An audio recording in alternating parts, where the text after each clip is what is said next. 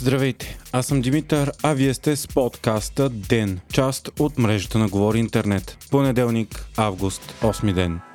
Основна вътрешно-политическа тема в България остава гъста. Все повече и крайни са различните гледни точки относно това дали ще има държавата газ за зимата, на каква цена ще бъде купена тя и нужно и възможно ли е подновяването на доставките от Газпром. Служебният министр на регионалното развитие Иван Шишков обяви, че приоритет пускането на газовата връзка с Гърция, но каза, че е възможно тя да бъде забавена, макар и не с много. Намерението на служебното правителство да завърши бързо интерконектора с съседката ни бе поставено на съмнение след като се появи появи информация за пречки пред сертифицирането на проекта, които могат да доведат до забавения. Освен това от правителството усилено заговориха за потенциално подновяване на доставките от Газпром. Междувременно граждани продължават да организират протести с надслов Gas with me срещу поставянето на България в зависимост от руския газ. Такъв протест вече имаше в петък, а следващият ще е тази сряда.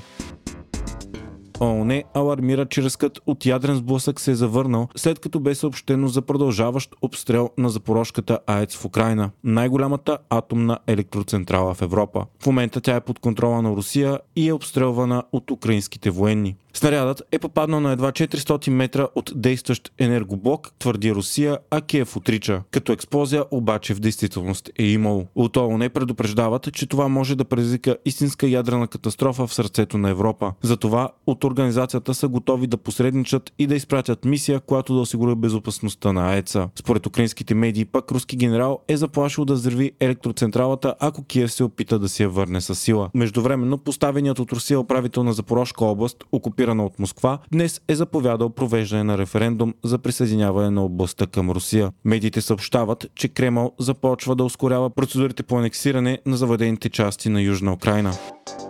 Американският сенат одобри законопроект за рекордните 369 милиарда долара за борба с климатичните промени, както и допълнителни пакети за намаляване на цените на лекарствата и повишаване на някои корпоративни данъци. Това е голяма победа за администрацията на президента Джо Байден. BBC нарече законопроекта най-голямата инвестиция в американската история, а неговата цел е да намали въглеродните емисии на САЩ до 40% до 2300 година спрямо нивата от 2005. Пакетът мина на косъм с 51 срещу 50 гласа, като решаващ глас бе бе този на вице-президентът Камала Харис. Китай продължи военните учения около Тайван след насрочения им край. Ученията са въздушни и военноморски и са на самата граница на Тайван, като по този начин на практика блокират острова и по въздух и по земя. Не е ясно до кога Китай ще продължи ученията. Вие слушахте подкаста Ден, част от мрежата на Говори Интернет. Епизода подготвих аз, Димитър Панелтов, а аудиомонтажът направи Антон Велев.